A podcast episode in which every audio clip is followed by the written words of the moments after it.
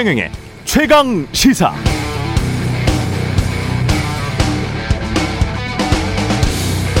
네, 세계 4대 강대국들 사이에 위치한 지정학적 상황에 놓여 있는 대한민국으로서는 자유민주주의라는 헌법적 가치를 공유하는 서방 세력의 대표 국가들 중 하나인 일본 국가의 관계가 훼손되고 이는 결국 한미 동맹 동맹으로 우리의 안보와 직결되어 있는 미 합중국과의 관계 훼손으로까지 이어져서 헌법상의 안전 보장을 훼손하고 사법 신뢰의 추락으로 헌법상의 질서 유지를 침해할 가능성을 배제할 수 없다.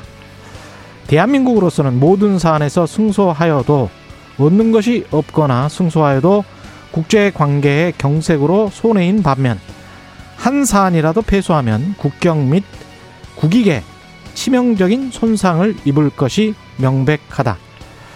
일제 강제징용 피해자 85인이 낸 일본 미쯔비시 중공업 등을 상대로 손해배상 청구 소송을 각하시켰던 서울중앙지법 김양호 부장판사의 판결 논리 중 일부인데요.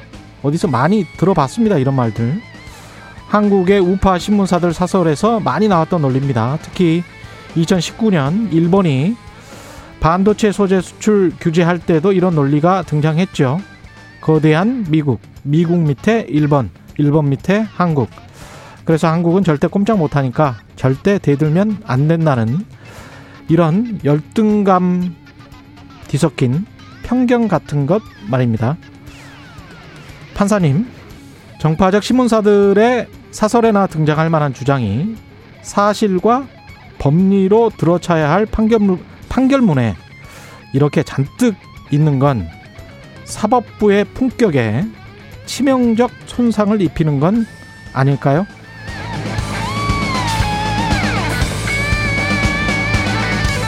네, 안녕하십니까. 6월 9일 세상에 이익이 되는 방송 최경련의 최강시사 출발합니다. 저는 KBS 최경련 기자고요. 최경련의 최강시사 유튜브에 검색하시면 실시간 방송 보실 수 있습니다. 문자 참여는 짧은 문자 오시면 기본 자 100원이들은 샵 9730 무료인 콩 어플 또는 유튜브에 의견 보내주시기 바랍니다. 오늘 1부에서는 최근 법원의 강제 동원 피해자 손배 소송에 대한 각하 판결 여러 측면에서 이례적이고 이상한 판결이라는 지적 많은데요. 즉각 항소 입장을 밝힌 강제징용 피해자 측의 강길 변호사 만나보고요. 2부에서는 권익위 조사 결과 불법 부동산 거래 의혹을 받고 있는 부동산 투기 의혹 받고 있는 12명 의원 전원에게 탈당 공고 조치 나선 더불어민주당 지도부 한병도 원내 수석 부대표 연결하겠습니다.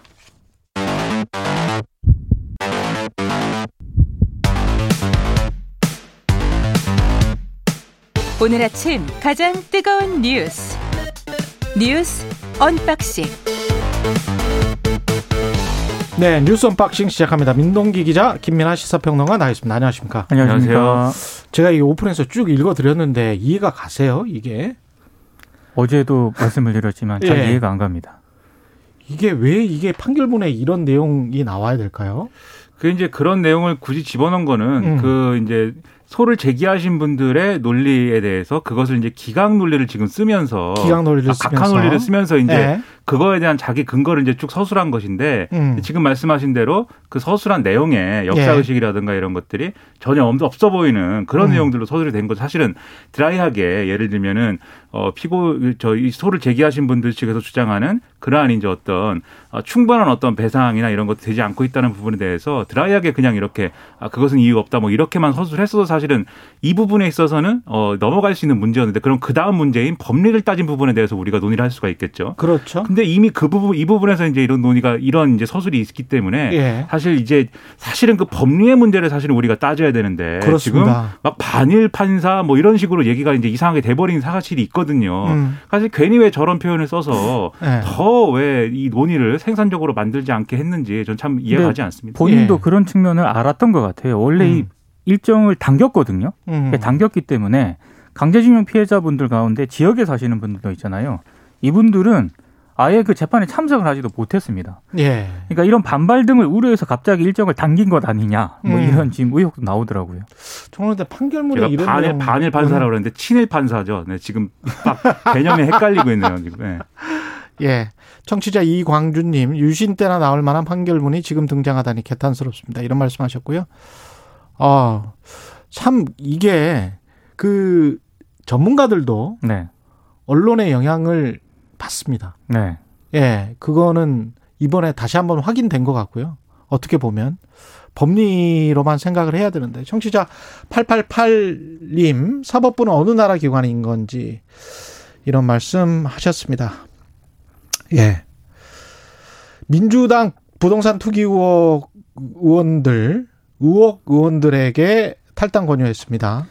예. 10명에게 자진 탈당을 권고를 했고요. 예. 비례대표인 윤미향 양이원영 의원에게는 출당 조처를 내렸습니다. 아, 출당을 했군요. 예, 출당- 출당을 시켰군요. 네, 일단 해당 의원들의 위법 여부가 수사기관을 통해 명확하게 밝혀지지 않은 상태인데도 불구하고 선제적 조치를 좀 취한 건데요. 예.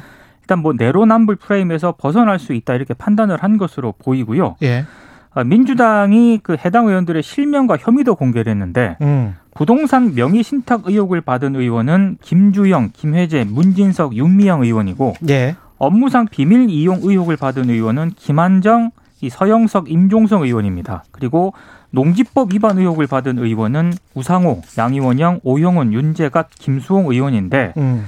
아, 민주당은 의혹이 해소되는 대로 해당 의원들을 복당시킬 계획이라고 밝혔고요. 예. 출당 대신 자진 탈당을 권고한 것도 이 의원들의 불이익을 최소화하기 위한 조치였다고 설명을 하고 있습니다. 지금 출당 조치가 된 사람들은 비례대표이기 때문에 음. 탈당을 하면 이제 의원직을 상실하게 되니까 아. 그 부분에 있어서는 이제 출당 조치를 했다 이렇게 볼 수가 있고 음. 지금 혐의의 내용들이 지금 보면은 뭐 부동산 명의 신탁, 그다음에 업무상 비밀 이용, 농지법 위반 뭐 이렇게 돼 있지 않습니까? 예.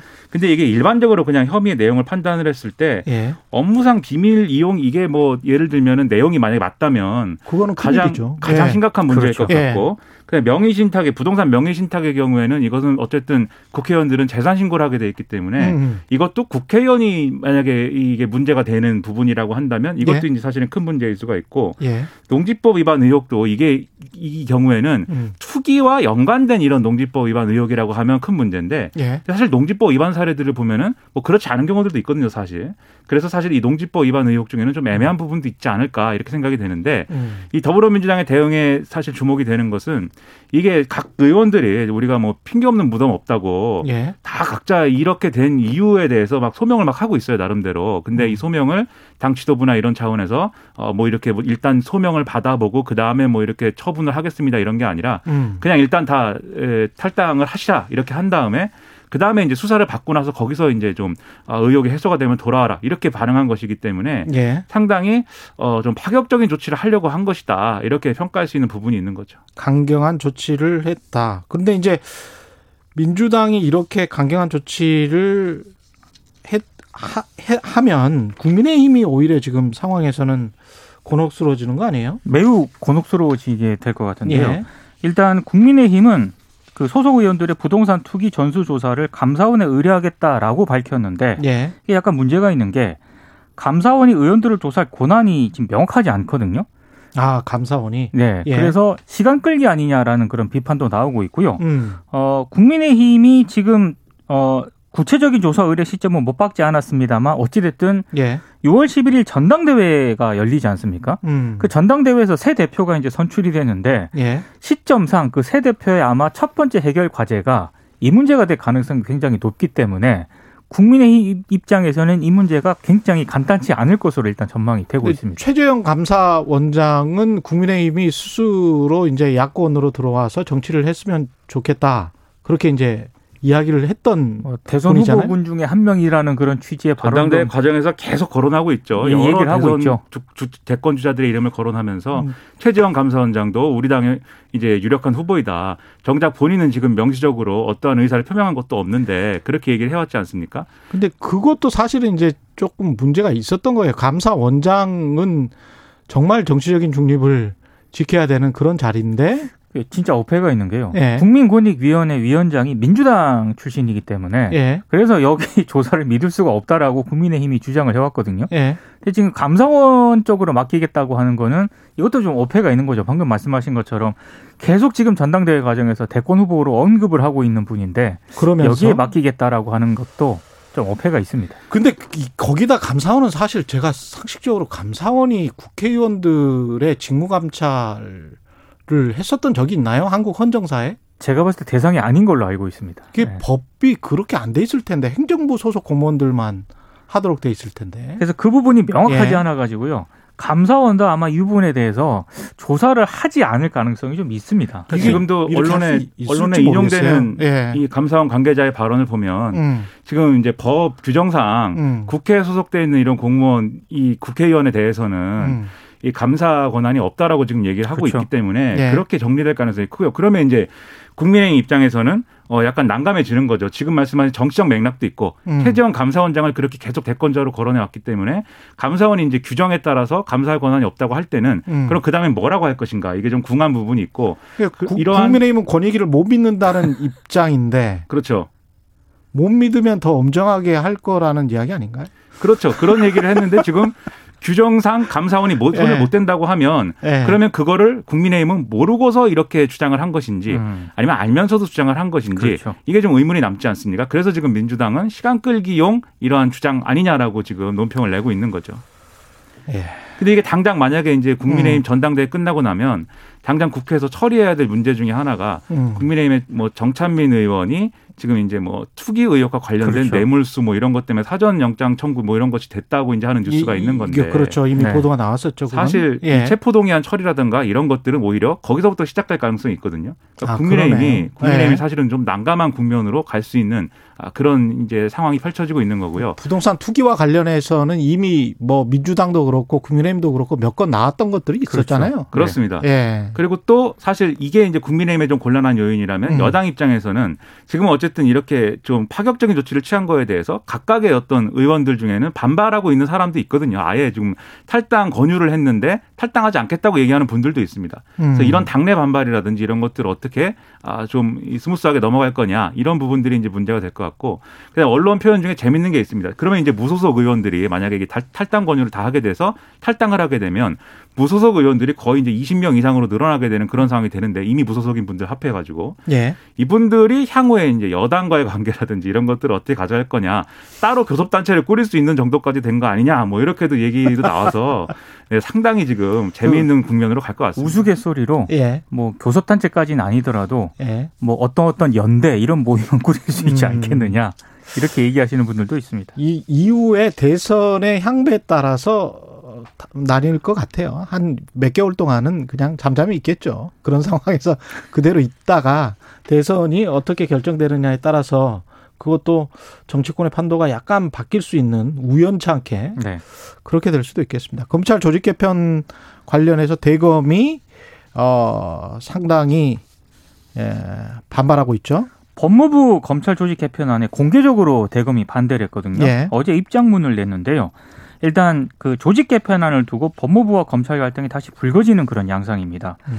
아, 첫 번째는 검찰의 정치적 중립성과 독립성을 훼손시킬 우려가 있다고 대검이 주장을 했고 예. 두 번째는 그동안 공들여왔던 형사부의 전문화 방향과도 이 법무부 직제 개편안은 배치가 된다라고 지적을 했습니다. 음. 그리고 세 번째는 검찰총장이나 법무부 장관의 승인이 있을 때만 일선 검찰청 형사부의 직접 수사를 허용하는 방안 자체가 굉장히 정- 검찰의 정치적 중립성과 독립성을 심각하게 훼손시킨다라고 지적을 하고 있습니다. 아. 여기에 대해서 박봉계 장관이 예. 어, 반응이 좀 뭐랄까요 의미심장한데 예. 어, 대검의 입장이 상당히 세더구만요 이렇게 얘기를 하면서 예, 법리에 예. 대한 견해차가 있는 것 같은데 당장은 뭐 반응하기는 그렇고 이렇게 예. 하고 그냥 기자들 질문에 넘어갔거든요. 예. 그래서 이런 부분에 대해서는 사실은 과거에 이제 작년과 같은 상황에서는 바로 이제 반 반박이 나오고 이렇게 충돌하는 그렇죠. 길로 갔을 것 같은데 예. 일단은 그렇지는 않다는 점에서 법무부 장관도 그렇고 검찰총장도 그렇고 음. 서로 이제 좀 뭐랄까요 수위 조절을 하고 있는 거 아닌가 이렇게 생각이 되고요. 예. 그리고 지금 검찰 측의 주장이라는 게 검찰 쪽의 주장이라는 게 아예 뭐 어, 완전히 뭐 이렇게 어, 검찰 이유가 조직 논리로만 똘똘 뭉친 거는 아니다. 그렇습니다. 그렇죠. 이유가 그렇죠. 뭐 없어 보이지는 예. 않는 게 예. 심지어 이제 언론 보도를 보면은 심지어 내부에서 친정권 검사다 막 이렇게 손가락질했던 음. 그런 사람들 그런 사람들이 대검 부장 대검 부장들인데 예. 그 사람들도 사실은 의견 일치를 봤다는 거지 않습니까? 이건 음. 좀 너무한 것 같다는 점에서. 예. 그래서 사실은 이런 이견이 있으면 음. 법무부와 검찰 이견이 있으면 그걸 어떻게 풀어가느냐가 사실은 이제 핵심인 것이기 때문에 그렇죠. 그렇죠. 예. 앞으로 풀어가는 방향으로 가야 음. 이 국민들의 신뢰를 회복할 수 있다 이런 생각이 들고요. 그리고 사실 일각에서는 그런 의심도 있습니다. 이게 김호수 검찰총장이 실제로 이제 어떤 좀 어, 법무부와 어, 좀 자기가 여러 가지로 이제 좀 어려운 입지 속에 있는데 예. 그것에 대해서 좌고면 하지 않고 검찰의 입장을 주장하는 거냐 음. 아니면 법무부하고 일종의 약속 대련을 하는 거냐 뭐 언론에서는 이런 시각으로도 보고 있는데 약속 대련은 뭐 짜고 치는 고스톱이다. 짜고 치는 고스톱인 뭐 그런? 식인 거죠. 예. 이게 지난번에 이제 이른바 박범계 장관이 탕평 인사 뭐 이렇게 해가지고 예. 검찰 인사를 하려고 했지만 그게 언론의 평가는 뭐 꼭 그렇지는 않은 것 같다 아니었습니까? 예. 근데 그때도 김호수 검찰총장은 처음에는 좀 대립하는 모습을 좀 보이다가 예. 나중에 가서는 나의 의견도 많이 반영됐다 이러고 사실은 음. 갈등을 그냥 정리를 해버렸거든요. 예. 근데 그런 점을 가지고 또 이제 그렇게 보는 건데 음. 그런 식으로만 볼 게 아니라 갈등이 있는 건 뭐 언제나 그렇죠. 부처 간에 조직 예. 간에 있을 수밖에 없는 거 아닙니까? 예. 그래서 이걸 푸는 방법이 뭐냐에 좀, 어, 좀 집중을 해야 될 것 같아요. 음. 그러니까 검찰의 정립, 중립성, 독립성도 중요하기 때문에 이 부분은 뭐 검사들 이야기도 충분히 일리가 있는 것 같은데요. 근데 예. 김호수 총장 입장에서만 예. 보면 지금 이렇게 박범계 장관하고 대립각을 형성하고 있는 것 자체가요 음. 손해 보는 일은 아닙니다. 예. 어찌됐든 검찰총장으로서 리더십 회복하는 데 있어서 이게 장점으로 작용할 수도 있기 때문에 그리고 곧, 곧 중간 간부 인사도 앞두고 있거든요. 예. 이 중간 간부 때 본인의 의견을 좀 반영시키려는 의도가 있는 것 아니냐라는 해석도 나옵니다. 예. 국민의힘 전당대회는 정말 흥행이 대단합니다. 역대 최고 투표율이네요. 그러니까 예. 모바일 투표가 7일, 8일 이틀간 진행이 됐는데요. 투표율이 36.16%로 마감이 됐습니다. 최근 10년간 최고치인 2014년 투표율이 31.7%거든요. 예. 근데 일단 모바일 투표에서 이걸 넘어섰고요. 어, 오늘하고 내일 진행하는 선거인단 대상 ARS 투표까지 합산을 하게 되면은 이제 투표율이 더 높아지게 되는데 음. 국민의힘 내부에서는 최종 투표율이 50% 전후를 기록을 할 것이다라는 전망까지 나오고 있습니다. 거대 양당에서 당원 대상으로 뭔가 투표를 시켰는데 50% 투표를 넘긴다는 것은 사실 뭐 대단한 열기다라고밖에 볼 수가 없는 거고요. 그렇죠. 그리고 이 대단한 열기라는 것은 음. 어느 하나의 후보의 선정과 그 후보를 향한 이런 뭐 열광적인 지지만으로는 설명이 안 되는 겁니다. 음. 그러한 열광적 지지에 더해서 조직 동원이라든가 이런 것도 지금 최대치가 될 거다 이렇게 볼 수가 있는 것이거든요. 음. 엄청나게 치열한 상황인 것 같고 그리고 제가 뭐 이렇게 뭐 방송이라고 하면서 이제 왔다 갔다 하면서 국민의힘에 있으신 분들하고 도 가끔 이제 물어보기도 하고 하는데 예. 대개 이제 나오는 반응들이 그런 것 같아요. 이준석 후보가 승리할 가능성이 큰 건 사실이나 음. 여전히 뚜껑은 열어봐야 된다라고 생각을 하는 게 자신들이 이제 접하는 어떤 과거의 이제 당원들의 어떤 기류나 이런 것들이 뭐 그렇게까지 일방적으로 이준석 후보한테 유리한 것은 아닌 것 같다라고 얘기를 하고 있거든요. 예. 그래서 이런 높은 투표율이라는 게 반드시 100% 100, 100이면 100만큼 이준석 후보한테만 유리한 것은 아니다라는 점도 같이 봐야 되겠습니다. 실제로 해석이 다릅니다. 이준석 후보는 변화를 갈망하는 당원들이 대거 나온 것이다라고 해석을 하고 있고 예. 나경원 주호영 후보는 안정을 바라는 기존 당원들이 지금 막판 결집에 나섰다라고 해석을 하고 있습니다. 둘 다인 것 같아요. 둘 예. 다. 예. 근데 언론에 이렇게 주목을 받고 실제로 분위기도 이렇게 많이 띄어져 있잖아요. 이거는 어떻게 보면 국민의힘 입장에서는 국민의힘 당원들 입장에서는 이제 정권 교체에 대한 열망이 굉장히 크다는 거잖아요. 그렇죠. 그게 이제 이렇게 되게 된 것들 그리고 이제 세대 교체가 만약에 된다면 이런 모든 것들이 민주당한테 주는 어 시그널은 굉장히 어 민주당이 궁지에 몰릴 수 있, 는 그런 상황으로 전당대회 이후에 또 갈 수도 있습니다. 저는 민주당이 예. 이번에 부동산과 관련해서 음. 강경한 조치를 내놓지 않았습니까? 그렇죠. 예. 그게 국민의힘의 영향이 굉장히 크다고 봅니다 지금. 그렇죠. 서로 이제 일종의 혁신 경쟁, 변화의 경쟁을 할 수밖에 없게 되는 건데 예. 다만 국민의힘에 희망만 있느냐 하면 약간 음. 불안 요소도 있습니다. 왜냐하면 그러면 결국 정권 교체를 하려면 차기 대권 주자에 대한 어떤 그러한 확고한 어떤 그런 부분들이 있어야 되는데 예. 사실은 그게 지금까지는 윤석열 전 총장의 이런 뭐 바람 이런 거에 좀 의존해 왔는데 음. 요즘 제가 볼 때는 좀 불안한 것 같거든요. 여러모로. 음. 그래서 이런 부분을 또 어떻게 잘 타고 넘어갈 수 있을 것이냐가 사실은 이 전당대회 이후에 생기는 리더십이 뭐냐에 따라서 바뀔 수가 있는데 이준석 리더십으로 할 수 있다는 거를 새로 보여줘야 돼요. 그래서 그게 상당한 또 국민의힘 과제일 것 같습니다. 뉴스 unboxing 민동기 기자 김민아 시사평론가였습니다. 고맙습니다. 고맙습니다. KBS 라디오 최경영의 최강 시사 듣고 계신 지금 시각 7시 40분으로 향하고 있습니다.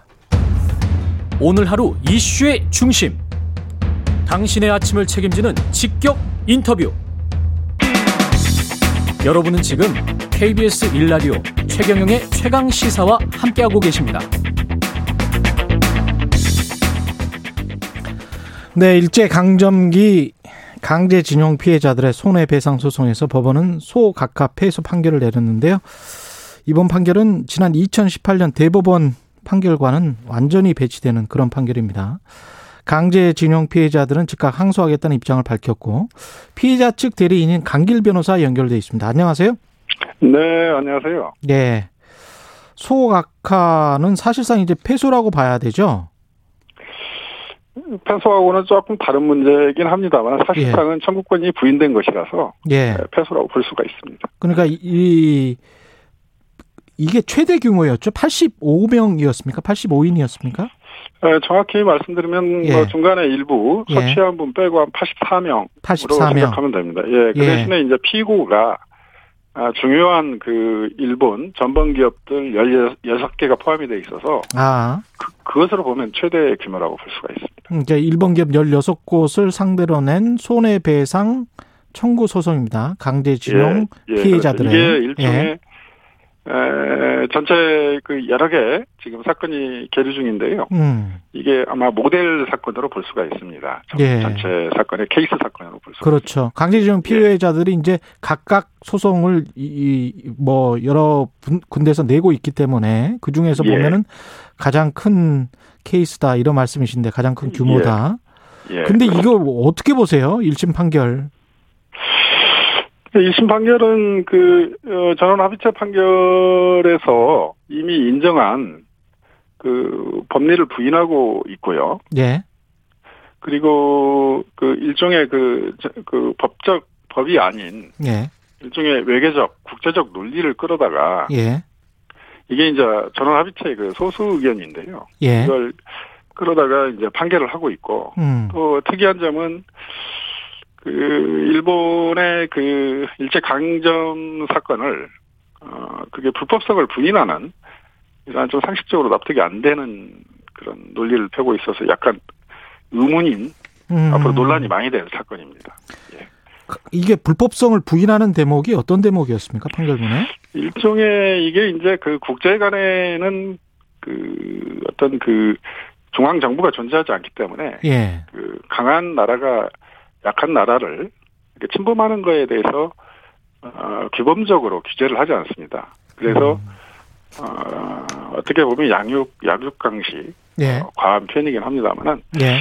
그런 상태이기 때문에 국제법 질서로 보게 된다면은 그래서 불법성이다 이렇게 단정할 수 없었다 이렇게 볼 수가 있죠. 근데 음. 어, 우리나라 입장에서 보면은 뭐 너무나 많은 피해가 있었고 특히 이 강제징용 사건에서 그 피해자들은 아주 열악하고 비인간적인 대우를 받고 심지어 뭐 죽음에 내몰리는 등 그렇죠. 아주 네. 피해 상황이 심각했기 때문에 이것을 불법성이 없다라고 본다는 것은 전체 그 헌법 헌법을 떠나서 예. 국제 그 인권 규약이나 아 인권 헌장에 뭐 위배되는 이런 기본권을 유리하는 사건이다 이렇게 보여집니다. 그러니까 이런 식의 논리라면 조금 더 나가면 예. 전쟁에서 어떤 나라 점령하면 자기들 마음대로 해도 뭐 나중에는 뭐 어떤 청구도 할 수 없다는 이- 그런 이야기잖아요.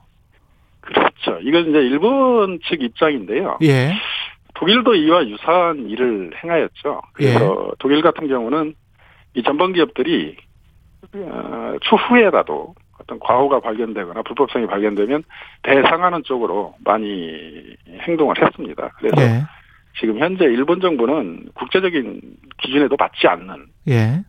그런 변명에 불과하다 이렇게 말씀드릴 수가 있습니다.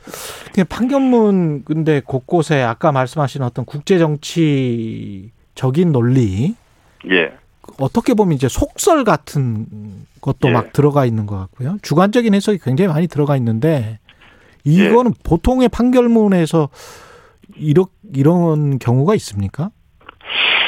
저도 보지 못했고요. 예. 되게 이런 그 정치나 외교 문제를 다루는 특별한 그, 그 헌법 기관이 있습니다. 그게 헌법 헌법 재판소인데요. 아 그렇죠. 원래 예. 사법부는 어, 정치적 중립성을 견지해야 되는 기관으로서 예.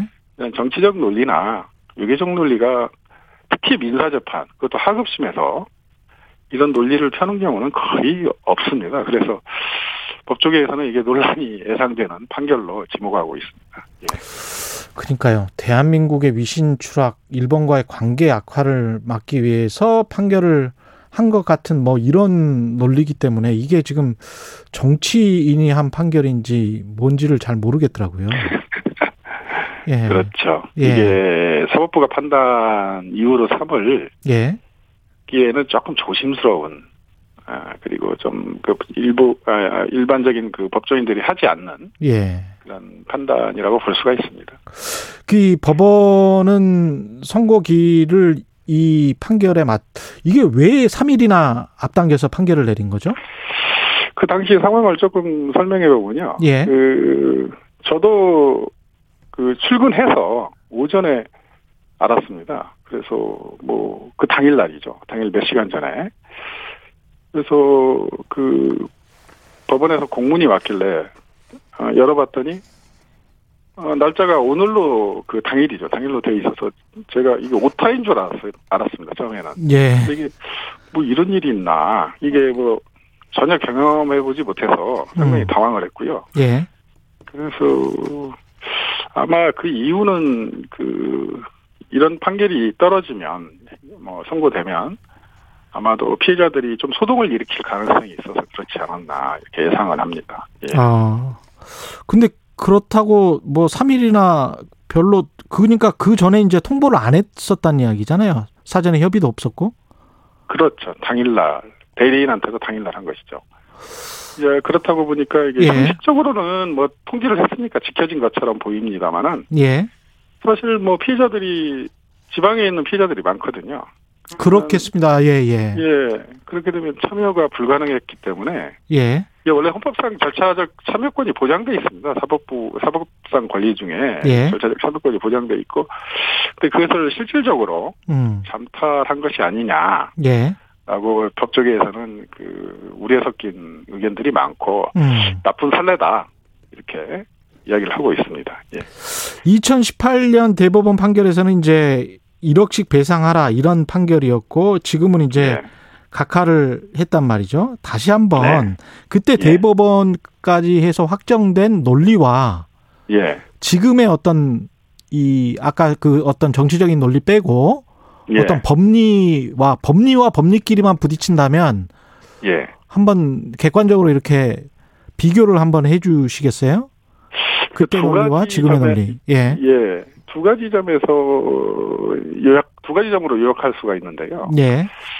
그 당시 그 대법원에서는 그 청구권 협정이 매우 중요한 문제였죠. 예. 그 당시 청구권 협정에 과연 이 개인 간의 청구권이 포함이 되어 있느냐 라는 음. 게 쟁점이었는데 그 당시 일본이 그 강제징용에 대한 불법성을 부인했습니다. 예. 이렇게 되다 보니까 그 배상 문제가 생길 수 없죠 논리적으로 예. 불법하지 않은데 누가 배상을 합니까? 그래서 아, 그러네요. 예. 불법성을 인정하지 않았기에 지금이라도 불법성 이제 판단을 해보니 불법하니 음. 그 청구권 협정에 들어갈 수 없었다. 예. 그러니 지금이라도 배상을 해라. 해서 청구권이 인정이 됐고요. 그래서 아까 그 독일 이야기를 하신 거군요. 추후에 불법성이 인정이 되면 그때는 배상할 예. 수 있다. 그 말씀이시고. 예. 그렇 그렇 그렇죠. 음. 그래서 그 당시에 일본 정부의 성향이 예. 자기들 침략 행위를 이렇게 불법적이지 않다라고 생각을 하고 이제 약간 그 뒷거래 형식으로 예. 어, 배상금 정, 뭐 일종의 돈을 주어서 무마하려는 태도를 보였던, 보였던 것으로 보입니다. 그런데 예. 우리 정부는 거기에도 불법성을 넣자. 당신들이 잘못했다. 이것을 음. 직접 표현하고 싶어 했고 요구를 했습니다만 일본 정부가 거부하는 바람에 그 들어가지도 않았고 예. 그렇다고 한다면 배상 문제가 생길 수 없다 논리적으로. 예. 그래서 그에 대해서 음, 배상해야 된다. 이렇게 아. 예, 지금이라도 불- 불법성을 인정해서 이런 논리를 가지고 있었고 예. 현재 본 판결에서는 그 부분을 뭐 어, 일본의 강제 점령, 그 다음에 강제 징용 자체에 대한 불법성을 인정하지 않기 때문에 예. 논리적으로 이 청구를 받아들일 수가 없는 것이죠. 아. 그래서 거기에서 가장 큰 차이가 나고, 그러므로 인해서 또 여러 가지 이유로 음. 소송할 권리, 즉 소권이라고 하는데요. 그 예. 소권이 청구권은 일부 인정될 수 있으나 음. 그 소권 자체가 없다. 왜냐하면은 뭐 국가 간의 이익이나 예. 그다음에 헌법적 헌법적 이익을 보호하기 위해서는 음. 그런 그 소송상 청구 권리를 인정하면 안 된다 이렇게 판단하신 것 같습니다. 강제징용 피해자들이은 즉각 지금 항소하겠다는 거죠? 어, 당연합니다. 예. 예, 즉각 항소할 수밖에 없고요. 예. 왜냐하면 그 하급심 판례에서 전원 합의체 판결과 정면에 배치되는 판결을 하는, 한다는 것은 대법원으로 올라갈 수밖에 없는 상황을 만들고 있기 때문에 예. 어, 즉각 항소할 수밖에 없고 또 더더 나아가서 항소심에서 어떤 결과가 나와도 양측이 다 불만이기 때문에 또 음. 대법원으로 가게 될 가능성이 높습니다. 그렇군요. 앞으로는 법리적으로는 어떻게 이제 대응을 해 나가야 될까요? 이미 다 이게 드러난 사건이라 결국은 예, 예 그렇습니다. 예. 예, 아마 이- 예, 1심에서 그 소각하 대상 적격 그러니까 소권이 없다 이렇게 해서 그 편화시켰기 때문에 예. 이 2심에서는 거기에 대해서 일단 다투게 될 것이고요. 예. 그리고 아마 그 대법원 판단에 따른다면 항소심에서 저희가 그 본안 판결에 들어갈 것이기 때문에 본안 판단에서 좀 1심에서 좀 미흡했던 점 그 부분을 좀 보강을 해서 어뭐 대법원 판결과 일치하는 판단을 음. 받도록 노력할 것입니다. 근데 이게 지금 뭐 판사는 법관은 뭐 법과 양심에 따라서 판단을 했겠죠. 예. 그렇습니다. 예. 예, 그렇습니다. 근데 이제 판사를 탄핵해 달라는 청와대 청원이 예. 하루 만에 이제 5만 명이 넘었는데 국민들은 예. 굉장히 이제 격앙 격앙돼서 반응을 하는 것 같고 예. 그 어떻게 해야 될까요? 이런 부분들은 어, 이게 해당 사건 변호사로서는 이게 그 법률 외적인 문제라 좀 조심스럽긴 합니다만은 그렇죠. 예. 어, 어떤 그 재판을 해서 국민들이 그, 그 재판을 그 비판할 권리는 있습니다. 예, 그것도 당연히 국민의 권리입니다. 예, 그렇죠. 예. 예. 그- 네, 그래서 판결에 판결에 대한 반발 내지 음. 비판을 한 방법으로 예.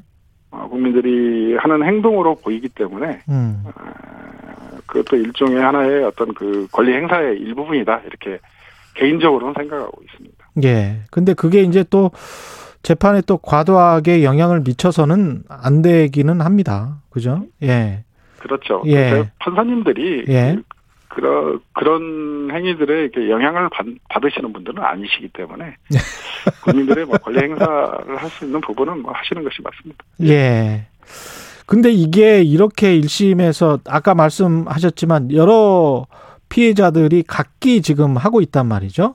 예. 그 피해 그 피해 배상을 해달라고 청구 소송을 예. 하고 있는데 예. 지금 이렇게 어, 몇 건이나 진행, 진행 되고 있죠?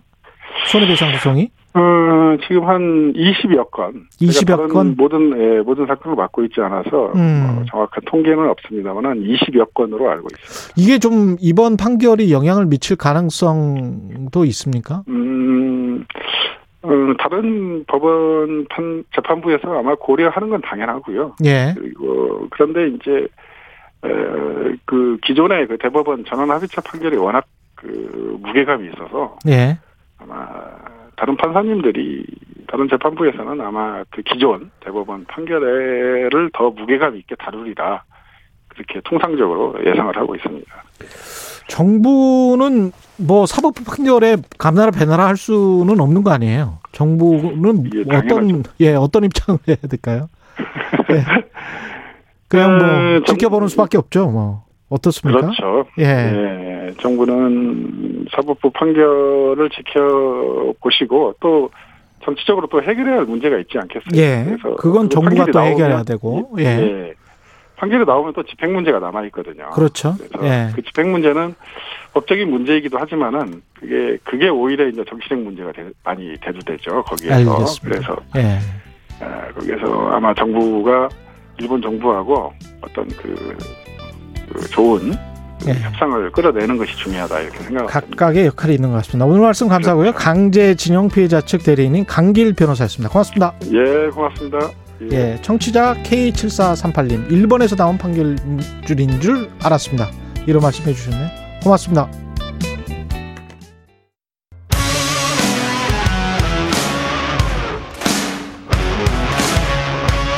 오늘 하루 이슈의 중심 최경영의 최강 시사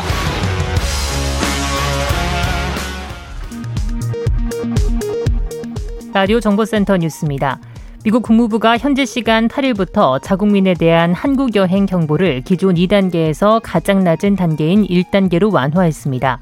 미국이 한국에 대한 여행 경보를 1단계로 하향 조정한 건 지난해 11월 2단계 지정 이후 약 6달 반 만입니다. 택배기사 과로사 문제를 둘러싼 정부와 택배 노사 간의 사회적 합의가 결렬되면서 택배 노조가 오늘부터 무기한 총파업에 들어갑니다.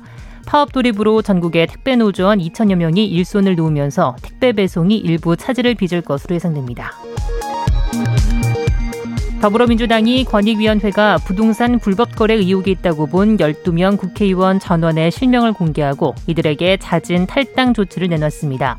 민주당은 업무상 비밀 이용, 부동산 명의 신탁, 농지법 위반 등의 의혹이 있는 해당 의원들에 대해 무혐의로 밝혀지면 복당, 복당을 허용하겠다며 당의 결정을 따라달라고 밝혔습니다. 국민의힘은 오늘부터 차기 지도부 선출을 위한 일반 시민 여론조사를 시작합니다. 시민 여론조사는 오늘과 내일 양일간 오전 9시부터 밤 10시까지 일반 성인 남녀 중 여당 지지 응답자를 제외한 2,000명을 대상으로 진행됩니다. 한편 이준석, 나경원, 주호영, 홍문표, 조경태 후보 등 5명의 당권 주자들은 오늘 밤 10시 50분 KBS에서 열리는 마지막 방송 토론회에 격, 토론회에서 격돌합니다. 지금까지 라디오 정보센터 뉴스 아나운서 장수연이었습니다. 여러분은 지금 KBS 1라디오 최경영의 최강 시사와 함께하고 계십니다. 네, 더불어민주당이 국민권익위원회로부터 부동산 불법 거래 의혹을 받은 12명의 명단을 공개하고 출당 및 자진 탈당을 권유키로 결정했습니다만 일부 의원들이 강력히 반발하고 있습니다. 더불어민주당 한병도 원내 수석 부대표 연결돼 있습니다. 안녕하세요. 예, 안녕하세요. 한병도 의원입니다. 예. 의원님, 일단 뭐 12명 명단 공개를 했습니다. 네네. 어, 생각보다 빨리 공개를 전격적으로 했는데 네네. 예, 공개를 하고 자진 탈당 권유 또는 이제 비례의원들은 출당 조치 예. 발표를 한 그런 배경은 뭐가 있을까요? 예, 이미 이제 어제 아 그전에요. 저희 네. 6시경에 이제 권익위로부터 통보를 받았는데요. 네. 어, 이미 전부터 저번에 부동산 문제가 생겼을 때 우리 당에서는 국회의원하고 직계 뭐 존비속의 부동산 그 전수 조사를 어, 좀 하도록 하겠다라는 입장을 지속적으로 어, 국민 여러분들에게 말씀을 드렸었습니다. 예. 그래서 권익위에 의뢰를 했고요. 어, 그 결과를, 어, 저희들이, 어, 받은 겁니다. 그래서 이번에는 부동산 투기에 대한 어떤 국민적 공분이 있기 때문에, 예. 어, 저희들이, 어, 자진해서, 어, 권익위에 조사를 의뢰를 했던 것이고요. 그 권익위의 그 결과가 어, 예, 예. 어, 얼마나 자세하게 예. 나와 있습니까? 거기에 그 얼마나 많은 사실들이 적혀 있나요? 예, 뭐, 이제 한 세 가지 부분으로 나눠져 있는데요. 예. 어, 예를 들어서 뭐 농지법 위반이라든지, 음. 아니면 특정 지역의 정보를 받아서, 어, 투기를 했다는 의혹 예. 어, 등이 구체적으로 나와 있습니다. 그래요. 그 정황이랄지 이런 것들도 다 그 기술이 돼 있습니까? 뭐 몇 년 몇 월에 뭐 신도시가 발표됐는데 예를 들어서 예, 예, 근데 이 사람이나 이 사람의 배우자가 예, 어느 지역에 땅을 샀더라. 예, 예. 이거는 투기 의혹이다. 이렇게 돼 예, 예. 있습니까? 예, 이미 저, 어, 이제 그 내용을 제가 구체적으로 저는 들여다보지는 않았는데요. 예. 어, 그 결과에 대해서는 초기에 이제 당 대표와 음. 어, 원내 대표가 그 내용만 받고 예. 어, 밀봉된 상태에서 그 다음 날 어, 최고위원들에게만 공개가 됐습니다. 아, 그랬군요. 어, 그런데 예. 권익위가 그 시간 동안에 자세히 조사를 하고 예. 어, 소명을 할 수 있는 기회까지 의원들에게 연락이 왔거든요. 아, 그러니까 그- 권익위가 따로 그러면 이거 발표 나기 전에 예. 발표 나기 전에 소명을 하라고. 것은 문제가 있으니까 예. 이것에 대해서 소명을 하라라고 연락이 왔습니다. 아. 어, 그래서 의원들은 단순히 말로 소명을 하는 게 아니잖아요. 예. 그거 관련된 어떤 뭐 통장이나 뭐 거래한 어떤 근거나 이런 것들을 전부 조사를 해서 어 권익위에 제출을 했고 음. 어 권익위는 그 모든 것들을 기반으로 어, 해서 조사를 했기 때문에 예. 상당히 구체적인 부분에 대해서 조사를 했다. 예. 어, 이렇게 어, 생각할 수가 있습니다. 그러니까 소명을 하고 난 뒤의 결과네요. 그렇습니다. 그러면 그렇습니다. 이거는 예. 권익위의 조사 결과는. 네네네네. 근데 그럼에도 불구하고 이제 일부 의원들 우상호, 예. 오영훈, 김한정, 김혜재 의원 등은 예. 이게 뭐 억울하다는 입장이잖아요. 예, 예.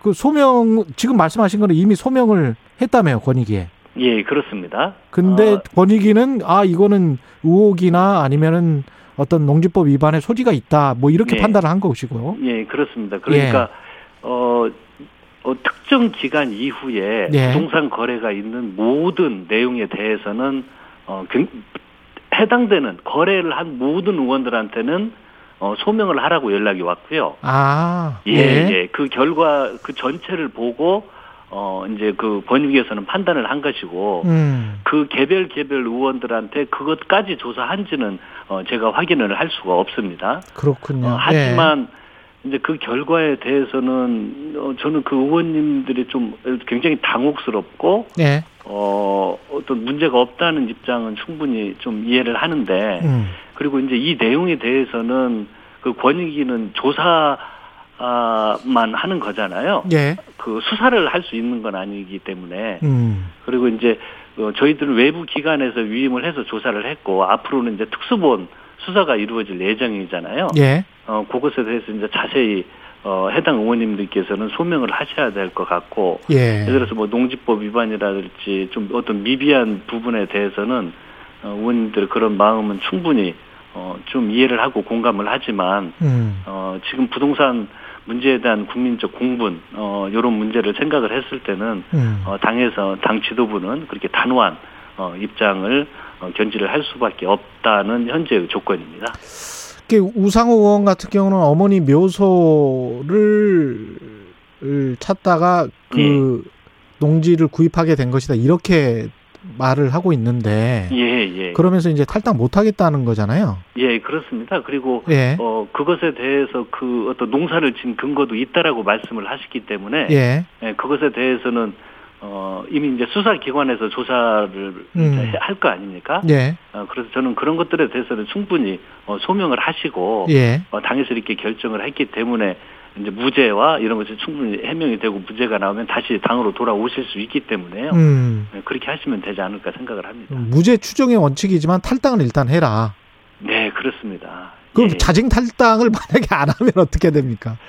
예. 근데 이미 뭐 당 지도부에서 어, 이야기를 했듯이 예. 어, 이 문제에 대해서는 만약 본인들이 어, 탈당을 않겠다고 하면은 음. 어, 아마 이제 당에서 뭐 징계위원회 이런 게 열릴 겁니다. 예. 아, 열리겠지만 이미 지도부 입장에 나간 상태에서 어, 아마 좀 제명적으로 의견이 어, 나올 가능성이 높죠. 아, 그렇군요. 예. 지도부 쪽에서는 심각하게 받아들이고 있는 것 같네요. 네, 아주 뭐 이 문제에 대해서 아마 지도부도 바로 발표하고 장시간 토론을 했습니다. 최고위원들이 예. 어, 전날 이제 당 대표와 원내 대표가 그 내용을 통보를 받고 최고위원들이 이렇게 장시간 토론을 한 건 이러한 우상호 의원처럼 좀 소명할 수 있는 부분들도 있는 거 아니냐. 예. 어, 권익위 조사 절차가 다 맞았던 것이냐. 음. 어, 이런 감론을박이 있었기 때문에 어, 그런 시간이 좀 길어지긴 했지만요. 예. 어, 그래도 이 문제에 대해서는 당이, 당이 좀 더 엄격하고, 어, 어, 뭐 특히 이제 뭐 내로남불, 음. 어, 정치권에서 이런 문제 제기도 많이 있고 했기 때문에, 예. 에, 우리 스스로부터 어, 이번 문제에 대해서는 엄격, 어, 해야 된다는 강력한 의지가 어, 그 토론 결과로 나온 것입니다. 예. 명의 신탁 의혹 있고 업무상 비밀 이용 의혹 있고 농지법 위반 의혹 있는데 예, 예. 그 중에서 가장 좀 문제가 될 것 같다라고 보는 음, 어떤 곳은 어딜까요? 업무상 예, 뭐 비밀. 아무래도 예. 뭐 명의신탁이나 예. 농지법 위반 같은 경우는 좀 해명을 하고자 하는 내용, 예. 어, 좀, 뭐, 뭐, 경중을 가릴 수 있는 내용들이 많이 있을 텐데요. 예. 어, 그래도 업무상 비밀 이용에 대한 의혹 같은 경우에는, 어, 이것은 좀, 어, 이제 뭐 유무죄를 다툴 수 있지만 거기서 무죄들 나올 수도 있지만 예. 어 그래도 어떤 내용을 보면 세 가지 내용 중에서는 어 업무상 비밀 의혹이 가장 좀 어, 무겁지 않나 이렇게 생각을 합니다. 예. 예. 그러면 만약 뭐 무혐의를 받았다, 기소도 되지 않았다 이러면은 어 조건 없이 복당이 되는 겁니까? 그렇습니다. 아, 그런 아. 경우에는 어, 무죄가 나오고 혐의가 없는 걸로 확정이 되면 예. 어 그리고 이제 권익위에서 조사 결과를 그 특수부에 넘기지 않았습니까? 예. 근데 이건 이제 수사 과정에서 위법 여부는 어, 다툴 여지가 그 수사 과정에 충분히 있기 때문에요. 예. 거기서 확실히 이제 소명이 되고 무죄가 나오면 당으로 입당을 할 수가 있는 겁니다. 그런데 이제 수사는 피할 수가 없는 거죠. 예. 예. 국민의힘 같은 경우에는 예. 그 국민의힘은 이제 감사원에 받겠다는 거잖아요. 예. 그 어떻게 보세요?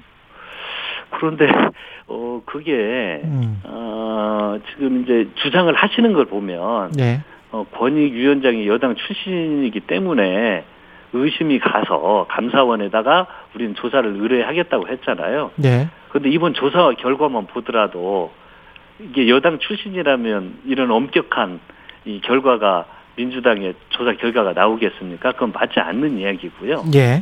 이미 위원장 그러니까 권익위 위원장은 사적 이해관계를 신고했고 음. 어, 직무 회피도 신청을 했습니다. 예. 그리고 조사 과정에서는 물론이고 어, 권익위 내에서 최고 의사규정 결정기구가 전원위원회거든요. 예. 거기에 참석도 하지 않았습니다. 음. 어, 그리고 이제 그렇기 때문에 충분히 공정성이 담보가 됐고 조사 결과를 바탕으로 정말 민주당은 제사를 깎는 심정으로 지금 탈당을 권유를 했거든요. 결코 면평이 아닙니다. 아, 국민의힘은 그렇게 이야기를 하고 있잖아요. 면피용이다. 네. 셀프 근데 조사였다. 이런 예처럼 그 예. 결코 면평이 아니라는 결과가 나왔잖아요. 음. 그리고 특히 그 지금 감사원에 요구를 했는데요. 예. 감사원법 24조는요. 국회에 소속된 공무원은 감사, 감사원의 직무감찰 대상이 아닙니다. 야당에서 그걸 과연 알고 했는지 모르고 했는지. 음. 그러니까 국민의힘이 감사원에 조사를 의뢰했다는 것은 직무감찰 대상이 아닌데 한 거잖아요. 예. 그러면 저희들이 이거 시간 끌기 아니냐라고 의심을 할 수밖에 없습니다. 그래서 예. 정의당을 비롯해 가지고 아마 어제일 겁니다. 국회 비고섭 단체 5개 정당에서도 권익위의 부동산 전수조사를 의뢰를 하기로 했습니다. 예. 국민의 힘을 제외하고는 모두 다 권익위에 지금 전수조사를 의뢰를 한 상태거든요. 예. 그렇기 때문에 그 직무 감찰 대상이 아닌 음. 법적으로 할 수 없는 감사원에 하지 말고 어, 권익위에 요청을 하면 그 진정성이 어, 더 확실히 보장이 될 겁니다. 예. 원내 그 수석 부대표시니까 원내 현안도 지금 첩첩산중입니다만은 그렇습니다. 예 법사위원장을 국민의힘이 이제 계속 고집을 하고 있잖아요. 예. 어떻게 해결해야 될까요? 상임위 재구성 문제를. 아 이게 참 어렵습니다. 상임위 이제 협상이 예. 어, 야당에서는 이제 어, 법사위원장 외에는 다른 상임위는 이제 관심 없다 이렇게 하시고 계시거든요. 예. 근데 이제 법사위원장 같은 경우에는 윤호중 음, 그전 법사위원장께서 예. 원내대표로 선출이 돼서 가지고 이제 공적이 공석이 된 상태입니다. 예. 그리고 지난해 국회에서 이제 민주당이 표결로 이게 완료된 상태였잖아요. 음. 그런데 이제 문제는 이 법사위원장만 어 달라. 예. 라고 하는 것은 저희들은 또한 의심을 할 수밖에 없는 거잖아요.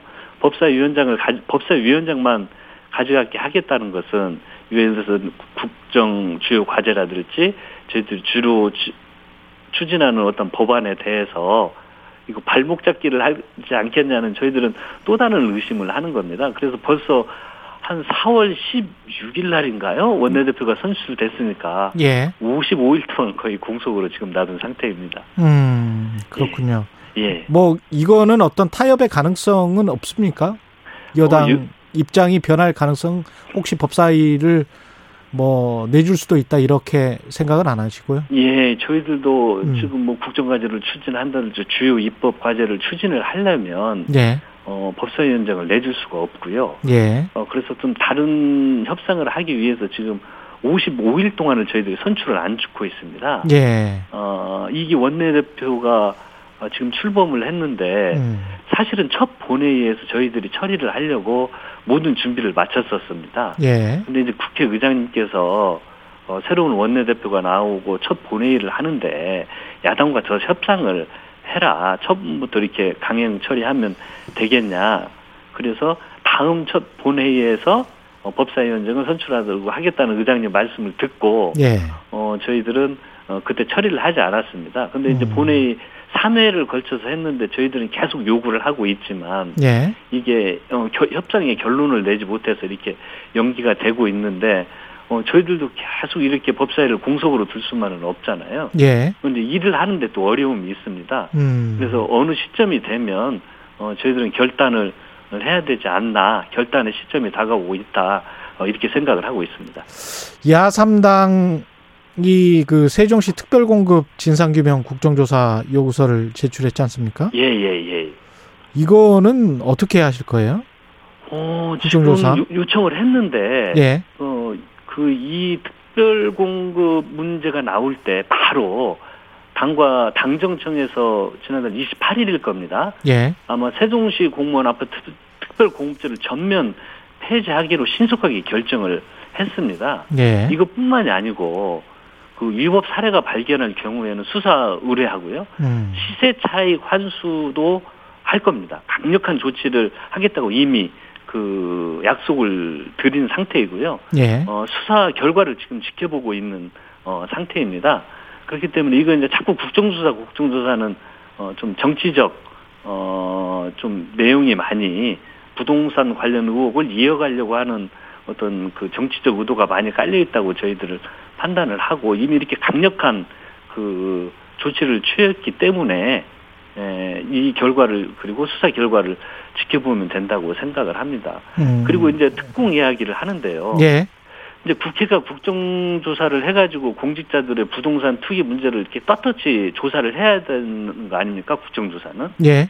그럼 국회의원부터 음. 지금 저희들이 한 것처럼 전수조사를 전부 완료한 후에 예. 우리들 스스로 어, 깨끗하고 예. 그 토대 위에서 어, 국정조사를 하는 것이 국민에 대한 도리이고 신뢰를 확보할 수 있는 거고 예. 국정조사보다 그래서 저는 오히려 우리 의원들은 부동산 전수조사부터 전부 응하고 예. 어, 하는 것이 맞다 이렇게 생각을 합니다. 그러니까 국민의힘 그 전수조사 빨리 하라 뭐 이런 말씀이시네. 네네네 국정조사를 하려면요. 알겠습니다. 네네. 그 재난지원금 관련해서는 지금 어떻게 돼가고 있습니까? 당하고 정부 간에.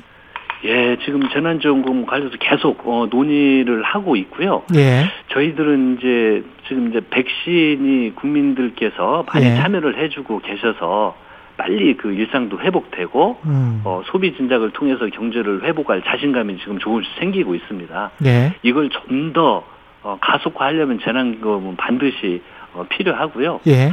근데 이제 이 대상을 어떻게 정할 그렇죠. 것인가 이걸 예. 놓고 지금 이제 당하고 재정 당국하고 아시다시피 약간의 차이가 있습니다. 그러니까 재정 당국 고소득층은 제외하자는 거잖아요. 네 그렇습니다. 예. 어, 저희들 이제 당의 다수의 의원님들은 음. 전 국민 재난지원금을 하자. 예. 이게 좀 다수이고요. 어, 그또 국민 모두에게 어, 지급한 부분에 대해서 재정 당국은 좀 부담을 어, 느끼고 있고, 예. 어, 그래서 지금 그 차이가 있습니다. 보편 지급보다 정부는 고소득층을 제외한 피해계층의 선별 어, 지급하는 것이 맞다. 음. 아, 이제 당에서는 어, 이번 기회에 전 국민 지급하는 게 맞다라는 어, 다수 의견이 아직 결론은 어, 어, 내지 못하고 있는 상태입니다. 정부 입장은 만약에 고소득층이라고 하면 뭐 지난 2020년 뭐 근로소득세를 가지고 기준을 사- 삼는 건가요? 예, 근로소득. 그러겠죠. 당연히 예. 어떤 소득을 기준으로 하려고 할 거고요. 예. 그래서 이 차이가 현재 있긴 하지만 음. 어, 저는 이제 앞으로 지금 이제 초기 단계입니다. 당정 협의가 이제 아주 구체적으로 이걸 놓고 액수나 이런 것들은 진행되지 않은 상태이잖아요. 예. 그렇기 때문에 이제 공식적으로 또는 비공식적으로 논의를 통하면 어, 이번 문제는 충분히 그 간극을 좁혀낼 수 있다 어, 이렇게 생각을 합니다. 그 다 줘야 된다 라는 예. 그 여당의 입장에는 뭐가 들어가 있습니까? 이게 소비 진작이나 이런 차원인가요? 아니면 어떤 건가요? 그렇습니다. 이게 이제 어 특히 기존부터 이야기를 해 왔지만 예. 이 이제 백신의 효과가 나오면 면역을 어, 확보할 수 있는 어, 이런 게 되고 예. 지금 뭐 거짓 경제 지표도 아주 좋지 않습니까? 예. 어, 그런데 이제 소상공인이나 자영업자 이런 부분들은 어려움이 있기 때문에 예를 들어서 손실보상에 대한 저희들이 논의도 하고 있지만 음. 어, 또 이 부분에서는 전국민 재난지원금을 하면요 예. 기존에 지급을 했을 때 가장 빠르게 효과가 나타나는 부분이 있습니다. 예. 소비를 그 진작을 할 수 있는 그리고 음. 경제를 회복하기 위해서는 어, 반드시 필요한 정책이라고 생각을 하기 때문에 예. 어, 전국민 재난지원금을 이야기하고 있는 것입니다. 마지막으로 한 가지만 대선 네네. 경선 연기론 있지 않습니까? 네네네. 이거는 어떻게 논의가 되고 있나요? 어, 이건 지금 바로 결론을 내기는 쉽지 않고요. 예. 어, 나오듯이 뭐 연기를 해야 된다. 어, 예. 당은 당규에 따라서 기도는 따라야 된다. 이 입장이 상존하는 것입니다. 예. 어, 그래서 바로 이 문제를 해결하기 위해서 이제 아마 이번 달 중순에 바로 대선 기획단에서 논의를 할 예정이거든요. 이번 달 중순에 예. 바로 출범을 합니다. 그럼 이제 여기에서는 본격적으로 경선 일정이라든지 게임의 룰을 구체화하는 것이 아주 가장 급선무한 어, 알겠습니다. 주제가 될 것입니다. 예, 말씀 감사하고요. 한병도 네네. 더불어민주당 원내 수석 부대표였습니다. 고맙습니다. 네, 감사합니다. 공정, 공익, 그리고 균형.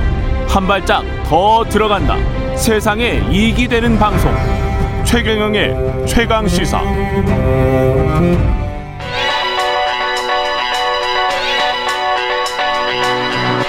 최강 시사 김한의 눈.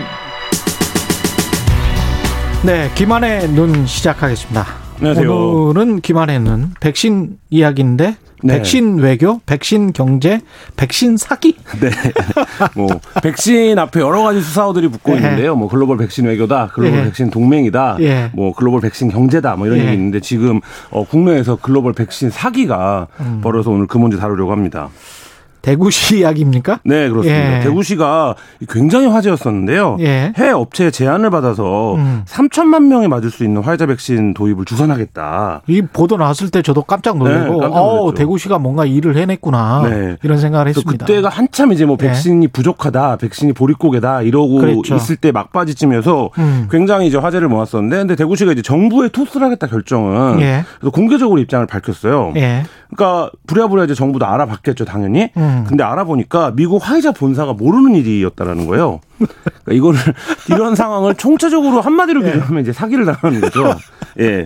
또 JTBC 보도에 따르면 근데 올해 예. 초부터 정부를 상대로 예. 이런 이제 말하자면 사기성 제안이 최소 다섯 차례 이상 있었던 것으로 지금 확인이 됐습니다. 한국 중앙 정부를 상대로도 그렇죠. 아, 그러니까 이게 백신이 예. 그 자체로 정치의 수단이 됐다라는 걸 보여주는 건데요. 그렇죠. 오늘 뭐 홍준표 저- 그 의원이 그런 비판을 하기도 했던데 음. 정치인들이 이제 백신을 내가 확보할 수 있느냐 없느냐가 예. 나의 어떤 정치력, 그다음에 정치적 위상 뭐 음. 이런 것과 이제 관련이 있다고 생각하니까 황교안 전 대표도 미국에 가고 의원- 의원단들도 그랬었죠. 네, 예. 미국을 간 거잖아요. 예. 근데 이제 뭐 구체적인 성과는 없었지만 음. 근데 이제 이 문제도 그런 연장선상에 좀 있는 문제가 아닌가 이런 생각이 듭니다. 대구시는 어- 어떻게 하다가 이런, 이런 착각을 하게 된 거예요? 이게 좀 복잡한데요, 과정이. 예. 대구가 지금 메디시티를 표방하고 있습니다. 맞아요. 거기 예. 뭐 산업 단지 비슷하게 네. 조성이 돼 예, 있잖아요. 클러스터도 조성하고 예. 이제 뭐 의- 의료 도시 이런 걸 추- 추진하고 있는데 맞습니다. 예. 이 메디시티 대구 협의회라는 조직이 있습니다. 음. 대구시 부시장이 이제 공동이사장으로 있는 조직인데 네. 뭐 민간 조직이긴 하지만 이제 민간 합동 조직이라의 위상이라고 봐야겠죠. 음. 여기가 이제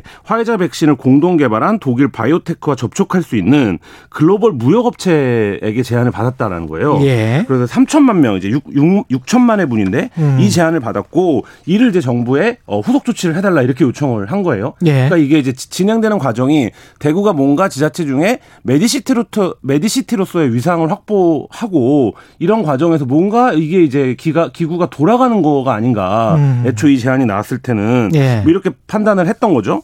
근데 이제 대구의 확인 절차, 확인 제안 절차를 받고 확인에 이제 돌입한 방역 당국이 보니까 이게 정상 유통 경로를 거치지 않았던 거고 화이자 같은 경우에는 모든 사실관계를 확인한 후에 법적 조치를 도- 하겠다 이렇게까지 시사를 했어요. 그러니까 누가 한마디로 얘기하면 예. 화이자의 명의를 누가 도용했다는 거죠. 예. 네, 그래서 이제 메디시티 대구 협의회는 음. 이, 이 자기네가 접촉한 경로가 음. 화이자의 정상 경로인 줄 알고 이 부분을 이제 대구시에 얘기를 했고 대구시장이 직접 나서서 중앙정부 이거를 이제 제안하는 촌극이 벌어진 겁니다. 그러니까 대구시가 접촉한 것은 글로벌 무역업체를 접촉을 한 거네요. 그러니까 대구시가 그것도 이제 직접 접촉한 게 아니고 예. 메디시티 대구 협의회가 접촉을 한 건데 음. 이 메디시티 대구 협의회에 제- 보고를 받은 권영진 시장이 예. 나의 명의로 공문서를 발송을 해라.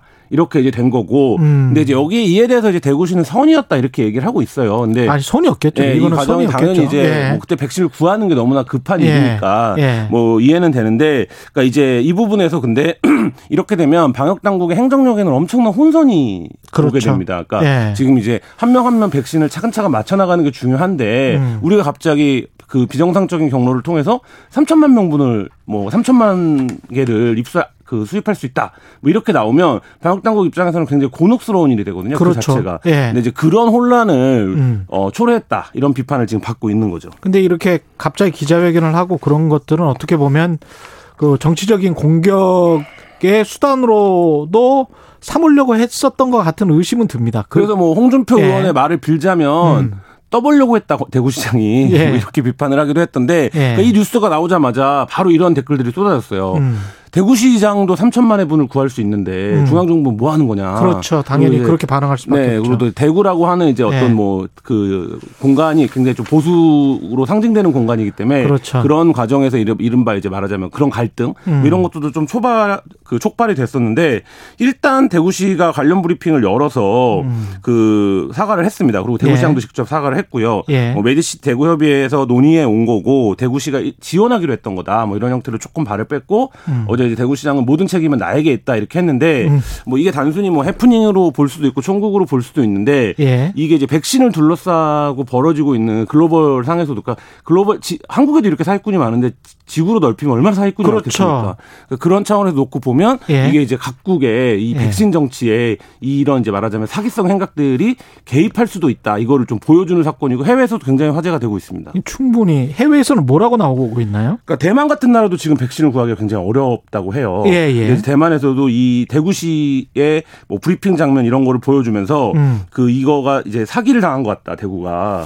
근데 대만도 백신이 부족하지만 지자체가 이런 일을 당해서는 안 된다 이런 보도가 나왔고요. 약간 망신이네. 네, 일본 언론에서도 소개가 됐는데 예. 일본 언론에서는 이제 대구시가 화이자 백신 관련해서 사기를 당했다 음. 뭐 이런 보도가 나왔는데 예. 민간 무역 업체를 통해서 백신을 조달할 수 있다라는 것은 사기일 가능성이 높다 이런 분석도 이제 곁들였습니다. 혹시 뭐 청취자 나나노님은 돈까지 뜯긴 건 아닌 거죠? 뭐 이런 말씀하셨는데 그 글로벌 무역업체랑 접 촉하면서 뭐 성금을 줬다든가 그렇지는 않았겠죠? 뭐 지금 현재까지는 그게 밝혀진 바가 없는데 그래서 예. 일부에서는 대구시가 여기에 예산을 썼다면 음. 국고 손실에 책임을 물어야 되는 게 아니냐. 왜냐하면 중앙 정부랑의 사전 협의 없이 별도 독자적으로 움직여서 우리가 확보했다라고 하는데 음. 그게 그냥 뭐 전화 몇 통화 뭐 문서 몇 개 주고받아서 될 일은 아니었을 텐데 예. 그럼 그 과정에서 어떤 예산이 쓰였는지 이런 부분에 대한 확인까지 필요하다 이렇게 어, 요구하시는 분들이 있는데 어제 대구시장은 어쨌든 어, 음. 그런 부분은 없었고 자기의 불찰이다 이렇게 이제 일단 어, 사과를 한 상태입니다. 글로벌 무역업체라고 하는데 사실 우리나라에 글로벌 무역업체들 삼성물산 같은 네. 얼마나 대단한 기업들이 많고 그렇죠. 네, 바로 그 부분인데요. 코투라도 있고 그런데 네. 그런 데들도 지금 백신을 못 구하고 여러 예. 가지 뭐 그 의료 관련된 용품을 수- 수입하고 수출하는 데 있어서 굉장히 장벽이 있는데 음. 이런 이제 이름을 알 수 없는 그러니까 뭐 인터넷 용어로 비- 빌자면 이제 약간 듣보잡 업체들 그렇죠. 이 갑자기 등장해서 우리가 몇 천만 분을 구해주겠다 예. 이런 이제 사기들이 있을 수 있는데 이 부분과 관련해서 지자체들이 독자적으로 움직이면서 뭔가 음. 방역 당국의 전체적인 어 의사 결정이라든지 흐름에 혼선을 주면 그 자체가 국민들 손해입니다. 그러니까 그 그렇죠. 부분에서 좀 각별히 유념을 해주셨으면 좋겠습니다. 김한의 눈이었습니다. 감사합니다. 예. 청취자 장희숙님, 사기꾼은 민간인 정부를 가리지 않네요. 이런 말씀하셨습니다. KBS 일라디오 최근의 최강시사 2부는 여기까지고요. 잠시 후 3부에서는 김준일의 뉴스 탐구 생활 강홍국 교수도 나옵니다. 일부 지역국에서는 해당 지역 방송 보내드리겠습니다.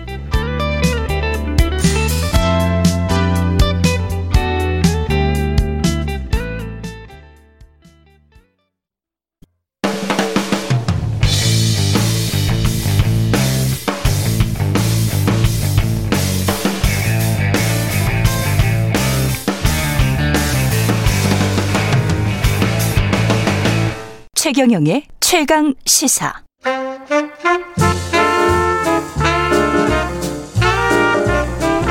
세상의 모든 뉴스를 탐구합니다. 김준일의 뉴스 탐구 생활. 네, 화제가 되는 이슈를 깊이 있게 파헤쳐보는 뉴스 탐구 생활. 세상 모든 것이 궁금한 남자. 김준일 뉴스톱 대표 나와 계십니다. 안녕하십니까? 예, 안녕하세요. 오늘은 웬일로 예 넥타이를 하- 했네요. 아. 정장, 으로 완전히 차려입고 나왔습니다. 예. TV 출연 때문에 저렇다는데 예. 라디오 출연을 할 때도 이렇게 입고 나왔으면 좋겠습니다. 아, 뭐, 뭐 일단 최경영 진행자부터 넥타이를 안 하셨는데 저한테 이렇게 강요를 하시면 저는 가, 가능하면 예. 가능하면 그 자켓은 입고 나옵니다. 알겠습니다. 예. 점잖게 입고 나오겠습니다 앞으로. 예. 오늘은 어떤 뉴스 탐구 생활인가요? 예. 최근에 그 해- 국제 해커 조직으로 알려진 Anonymous가 예. 일론 머스크에 대해서 공개적으로 음. 이제 저격 그리고 이제 경고를 했습니다. Anonymous 오늘의 잠깐 영어 퀴즈 Anonymous는 무슨 뜻일까요?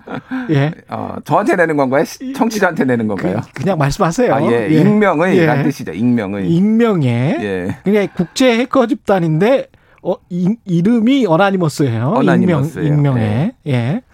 이게 Anonymous가 일론 머스크를 공개 저격했다? 예. 그럼 익명이라서 Anonymous인지 아닌지는 모르겠는데. 예. 그거를 예. 뒤에 좀 설명을 드리고 이제 예. 어떤 내용으로 했냐면은 예. 일단 최근에 이제 비트코인을 비롯해서 가상화폐 시장에서 일론 머스크의 발언 하나하나 때문에 출렁이는 현상이 굉장히 많이 있었잖아요. 그렇죠.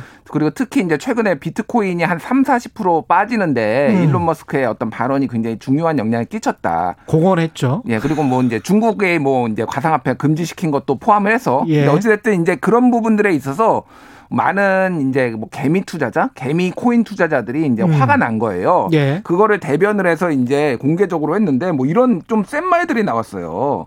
뭐냐면은 당신의 공개적인 변덕 때문에 힘들게 일하는 사람들의 꿈이 물거품이 됐지만 당신은 수백만 달러짜리 저택에서 이들을 조롱했다. 당신이 제일 똑똑하다고 생각할지 모르지만 이번에는 임자를 만났다. 야, 이렇게 얘기를 했고요. 예. 테슬라가 사실은 정부 보조금 받아서 이익 낸 거지. 음. 네가 이익 낸 게 뭐가 있느냐? 뭐 약간 뼈를 때리는 거죠. 사실 정부 저 보조금 이건 맞는 말이야. 예, 맞는 말이에요. 예. 예, 보조금 그 뭐 했어요? 진짜 아. 테슬라 사실은 영업이익이 얼마 되지가 않습니다. 8년 정도 예. 적자를 보다가 이제 예. 가, 음, 가까스로 흑자를 전환했는데 예. 그리고 지금 최근에는 비트코인 팔아서 음. 더돈 많이 벌었지 테슬라 팔아서 돈 얼마나 벌었냐 이런 뼈를 때리는 얘기까지 했는데 어쨌든 예. 가만두지 않겠다라고 어. 이제 경, 공개적인 경고를 한 거죠. 예. 이제 영상으로 유튜브에 올라왔어요 이게. 유튜브로. 예 예. 그러면 얼굴 가리고 이, 이 사람들은 하는 거면 어떻게 올라오는 거예요? 이제 그 가이포크스라고 예. 그이 많이 보셨는데 예. 그 영화에도 그 나왔었잖아요 예전에 그 뭐였죠 갑자기 생각이 안 나네 제목이. 예. 그 여하튼 이제, 예. 예, 그거를 쓰고 항상 아. 음성 변조해 가지고 예, 너희들은 가면 이- 쓰고. 예, 가면 쓰고 이게 이제 어. 어. 나니머스의 상징이거든요. 예. 가이포크스 같은 경우에는 음. 이제 이 영국 국회의사당을 폭파하려고 했다가 붙잡혀서 사형당한 인물인데 예. 저항의 상징입니다. 그렇죠, 어떤, 그렇죠. 예. 근데 이게 그러면 아까 우리가 Anonymous 익명인데 음, 진짜 Anonymous냐? 음. 이게 모를 거 아니에요. 가면 쓰고 나와서. Anonymous가 이제 어떻게 시작했는지를 좀 말씀을 드리면은 예. 예전에 이제 뭐 4chan이라는 음. 미국의 어떤 큰 온라인 뭐 게시판 같은 게 있어 커뮤니티가 있는데 이게 예. 한국으로 따지면은 뭐 DC 인사이드 같은 이런 느낌입니다. 그렇군요. 네, 예. 거기에서 이제 게시판에 보면은 음. 익명의 유저들이 있잖아요. 예. 그러니까 우리는 한국어로 이렇게 하면은 본인 아이디가 없으면은 익명의 유저 1, 익명의 유저 2 이렇게 올라오잖아요. 음. 그렇죠. 이게 Anonymous예요. 아. Anonymous 1, Anonymous 2 이렇게 그렇죠, 올라오는 그렇죠. 겁니다. 예. 그래서 자기들끼리 이제 막 이게 얘기를 하다가 음. 야 Anonymous 좋은데? 음. 이렇게 하면서 이제 우리 단체를 해커들이 느슨하게 연대체를 만들면서 이거를 Anonymous라고 한 거예요. 예. 그러니까 이게 Anonymous라는 게 사실은 어떤 뭐 중앙 집권화된 뭐 이게 이런 조직이 있는 게 아니라 그냥 누구라도 Anonymous가 될 수 있습니다. 저도 될 수 있어. 오늘 제가 Anonymous, Anonymous다 이렇게 하면은 실제 모두가 어나니머스다 이런 예. 식으로 그 조직의 어떤 강령을 표방한 바가 있어요. 그러니까 이게 이제 진짜냐 가짜냐에 대해서 지금 진위 논쟁이 있습니다. 왜냐하면은 음. 어나니머스를 표방한 트위터 계정이 되게 많거든요. 예. 근데 고- 제일 큰 팔로워가 제일 많은 데서 이거 우리가 한 게 아니다라고 부인을 했어요 일단. 근데 다른 계정에서는 이거 우리가 아. 했다, 이건 우리가 했다라고 또 또 인정을 한 상황이고 블로그에도 글을 올려서 음. 일단 Anonymous가 맞는지 여부는 알 수 없으나 예. 어 지금 어, 이, 이 일론 머스크에 대해서 굉장히 큰 분노를 느끼고 있다. 지금 최근에 Stop 일론 머스크 이런 단체도 생긴 거 아시나요? 미국에. 그래요? 그래서 네. 뭐가 하냐면은 음. 가상화폐를 만들었어요 여기서 또. 어. 그래서 이거를 띄워서 예. 일론 머스크의 그 테슬라 음. 그 지배주주 자리를 음. 우리가 테슬라 주식을 사들여 가지고 얘들을 박탈시켜 버리겠다. 제가 보기엔 이것도 약간 사기극 냄새가 나거든요. 아이. 나거든요. 근데 어쨌든 예. 이런 걸 정도로 일론 머스크에 대한 반감이 매우 크다 지금. 아까 그 생각 안 나는 영화 제목 V4 벤다트. 아, 맞아. 예, V4 벤데타. 예. 네. V4 벤데타. 예. 이 유튜브에 댓글이 바로 나오니까 이게 좋네요. 아, 정말 예. 똑똑하십니다. 우리 예, 우리 청취자들, 시청자들. 청취자분들의 수준이 예, 훌륭하십니다. 근데 이게 단체나 조직이 있는 거는 아니네요. 지금 쭉 말씀 들어보니까. 느슨한 연대체고요. 예. 뭐 이를테면 연결은 그러니까 연락은 하겠죠. 자기들만의 음. 방식으로. 왜냐하면 추적이 되면 안 되니까. 이거 중앙 단체 만들어 놨다가 뭐 그렇죠. 서버 갑자기 털려 가지고 명단 쫙 나오면은 다 이제 감옥 그렇죠. 가는 겁니다. 그러니까 자기들만의 방식으로 이제 음. 연결은 되어 있는데 음. 그러다 보니까 이제 이거가 중구난방이에요. 어떨 때는 굉장히 좀 신빙성 있는 뭐 경고들이 나온 거라 하면 어떨 때는 이거는 뭐, 뭐 사칭한 사람들 예전에 우리나라 예. 청와대 해킹하겠다라고 한 사람이 있었어요. 음. 그거 잡아보니까 어나니머스를 사칭했는데 2014년에 그 중학생이었습니다. 한국 중학생. 뭐 이런 이런 일이 이제 벌어지는. 거죠. 예. 예, 예.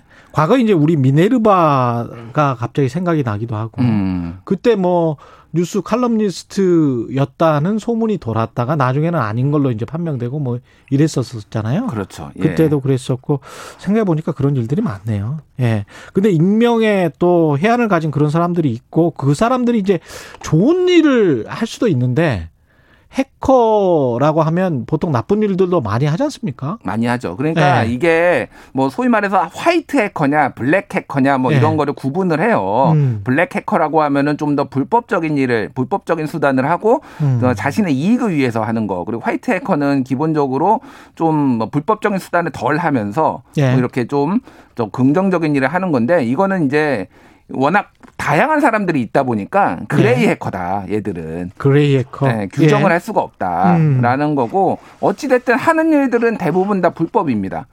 그렇죠, 예, 사실은. 예. 불법이에요. 예. 뭐 디도스 공격 같은 거 많이 하거든요. 음. 이거 다 불법이에요. 이게 지금까지 Anonymous 과거 행보는 그러면 어땠습니까? 뭐 굉장히 많았죠. 화이트 예. 해커입니까? 아니면은 블랙 해커입니까? 그레이 해커입니까? 그러니까 예를 들면은 예. 예전에 뭐 2015년에 IS 이슬람 극단주의 이슬람 국가라고 불렸던 IS 예. 사이저 우리가 전면전을 벌이겠다 뭐 음. 이렇게 해가지고 IS가 가지고 있는 음, 걸로 추정되는 트위터 2만 개를 다운시켜 버린 음, 어, 것도 있고요. 아, 예. 예. 이를테면은 뭐 조지 플로이드 사건, 어, Black Lives Ma- Matter 예. 이거 있었던 그거에서 미니애폴리스 경찰서 홈페이지를 디도스 공격을 한다든지. 아. 그러니까 기본적으로 이거는 권위 권위주의, 권위주의에 대한 공격이 기본적으로 깔려 있어요. 자유를 이제 뭐 우리 기득권, 권위주의. 예. 아. 이런 것들이 있는 있고 트럼프 2016년에는 트럼프 대통령 그때는 후보였죠. 예. 후보에 대해서 공개 전쟁을 선포했습니다. 트럼프에 대해서. 아나니머스가. 예, 어나니머스가. 예. 그리고 2020년에는 그 아동 성, 성범죄자 앱스타인, 음. 앱스타인이 이제 감옥에서 이제 갑자기 뭐 자살, 뭐 아니, 그 극단적 선택, 의문에 이제 죽음을 당했는데 이거와 관련해서 뭐 이제 트럼프가 관련이 있다, 뭐 이런 증거들을 어나니머스가 화- 뭐 얼마나 진실인지 모르겠어요. 이런 거를 음. 고- 공개하기도 하고 막 이런 일들이 많이 있었죠. 잘못하면 그 안 좋은 이제 음모론을 유포하거나 음. 아니면 뭐 그 정도 수준은 아니겠습니다만은 뭐 이상한 댓글들을 쭉 음. 올리는 예. 뭐 이런 걸로도 악용될 수도 있겠네. 잘못하면. 그렇죠. 이게 예. 그러니까 실체를 확인할 수가 없으니까 그래서 예. 유명한 사기극이 하나 있었어요. 뭐냐면 음. 제가 이거를 가짜 뉴스는 어떻게 세계를 낚았나라는 제목으로 기사를 하나 쓴 적이 있습니다. 예. 뭐냐면은 2017년에 어나니머스 그 유튜브 영상이 올라옵니다. 그래가지고 어. 나사 미 항공우주국이 외계인하고 접촉했다. 이거를 곧 발표할 것이다. 어. 그래가지고 미국의 주요 언론들하고 한국 언론들도 엄청 썼어요. 어. 근데 이게 사실은 어나니머스가 아닌 걸로 나중에 밝혀졌습니다. 그래서 유튜브에서 그렇군요. 차단해 버렸어요 영상을. 근데 이제 음. 모든 언론들이 다 그걸 받아 쓴 거죠. 근데 나사 외계인 만났다 막 이런 거가 이제 막 낚시 막 제목이 막 올라와가지고. 음. 근데 더 이제 황당했던 거는 그렇게 썼으면은 반성을 해야 되잖아요. 나중에 아닌 걸로 예. 사실 아닌 걸로 밝혀져. 또 그걸로 또 이제 낚시해서 예. 뭐 이렇게 조회수를 올린 언론들이 굉장히 많았죠 그때. 예. 익명이라서 결국은 이제 신뢰성에 좀 문제가 있을 것 같은데 음. 제가 해커 이야기하고 뭐 뭔가를 폭로하고 이런 이야기를 하시니까 갑자기 오늘 아침에 본 기사가 생각이 나는데 프로퍼블리카에서 미국의 25명 가장 세계에서 어 부자인 사람들 그 미국 국세청 그 자료를 네. 어떻게 구했는지 음. 그 자료를 다 구해 가지고 음. 2007년도에 제프 베조스가 연방 소득세 한 푼도 안 냈다. 아, 대단하네요. 뭐 2011년에도 한 푼도 안 냈다. 18년에도 한 푼도 안 냈다. 이걸 폭로를 해버렸어요. ProPublica가. 그분 지금 돈이 많아서 다음 달에 우주 여행 간다고 어저께 네. 밝혔는데 우주 예. 여행 갈 돈으로 음. 좀 세금 좀 내십시오 진짜. 근데 이, 이때 이제 털린 사람이 지금 마이클 블룸버그도 털렸거든요. 예, 마이클 블룸버그는 지금 바이든 대통령랑 굉장히 가깝잖아요. 가깝죠. 예. 마이클 블룸버그가 굉장히 화나가지고 음. 누가 이거 leak시키고 예. 털어갔는지 음. 조사해라 이런 난리가 났습니다 지금. 음. 상황은 난리가 났는데 연방소득세 우리로 치면 중앙정부에 내는 소득세인데 그렇죠. 주정부 소득세 소득을 제외하고더라도 이것도 상당한 부분이란 말이죠. 그러니까 트럼프가 이거 잘하던 방식이에요. 그렇죠. 특정 부분에서 손해를 본 사업체를 가지고 거기에다가 자신의 소득이라든지 그렇죠. 이런 걸 몰아줘 가지고 굉장히 감세를 많이 받고 미국도 그런 구멍이 굉장히 많거든요. 이 구멍을 철저히 이용했다는 거지. 그러니까요. 예. 아 그래서 이 기사는 굉장히 커질 것 같아요. 지금 음. 상황은 굉장히 커질 것 같고 이렇게 화이트 해커 해커 해킹을 했는지 아니면은 뭐 내부 자료를 받았는지는 모르겠지만 이게 이제 위키리크스 방식이거든요. 예전에 그렇죠. 위키리크스도 일종의 화이트 해커로 불리는데 이런 식으로 음. 고위 정보 이런 거 빼돌려서 이제 폭로를 많이 해왔죠 그동안. 음, 어떻게 보면 이런 게 이제 또 사회에 또 다른 어떤 중요한 아젠다를 던지는 것 같아요. 음, 맞습니다. 이런 방식으로 해서 야 이거 그러면 이 사람들은 계속 세금 안 내. 음. 이런 식으로도 세금 안 내고 이게 합법이야? 이건 좀 이상한 거 아니야? 음.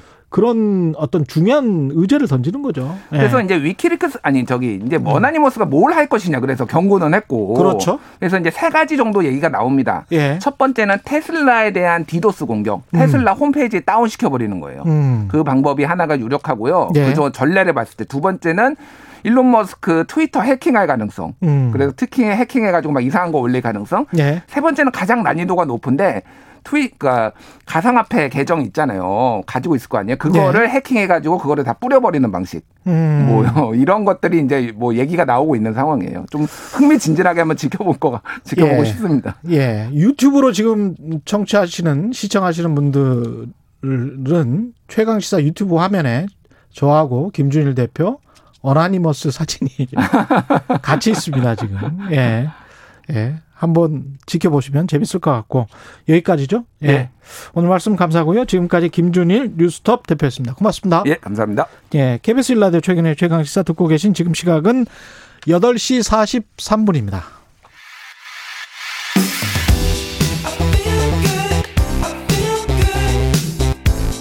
세상에 이익이 되는 방송 최경영의 최강 시사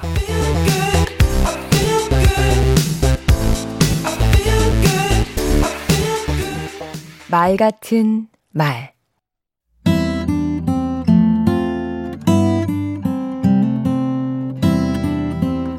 네. 말 같은 말.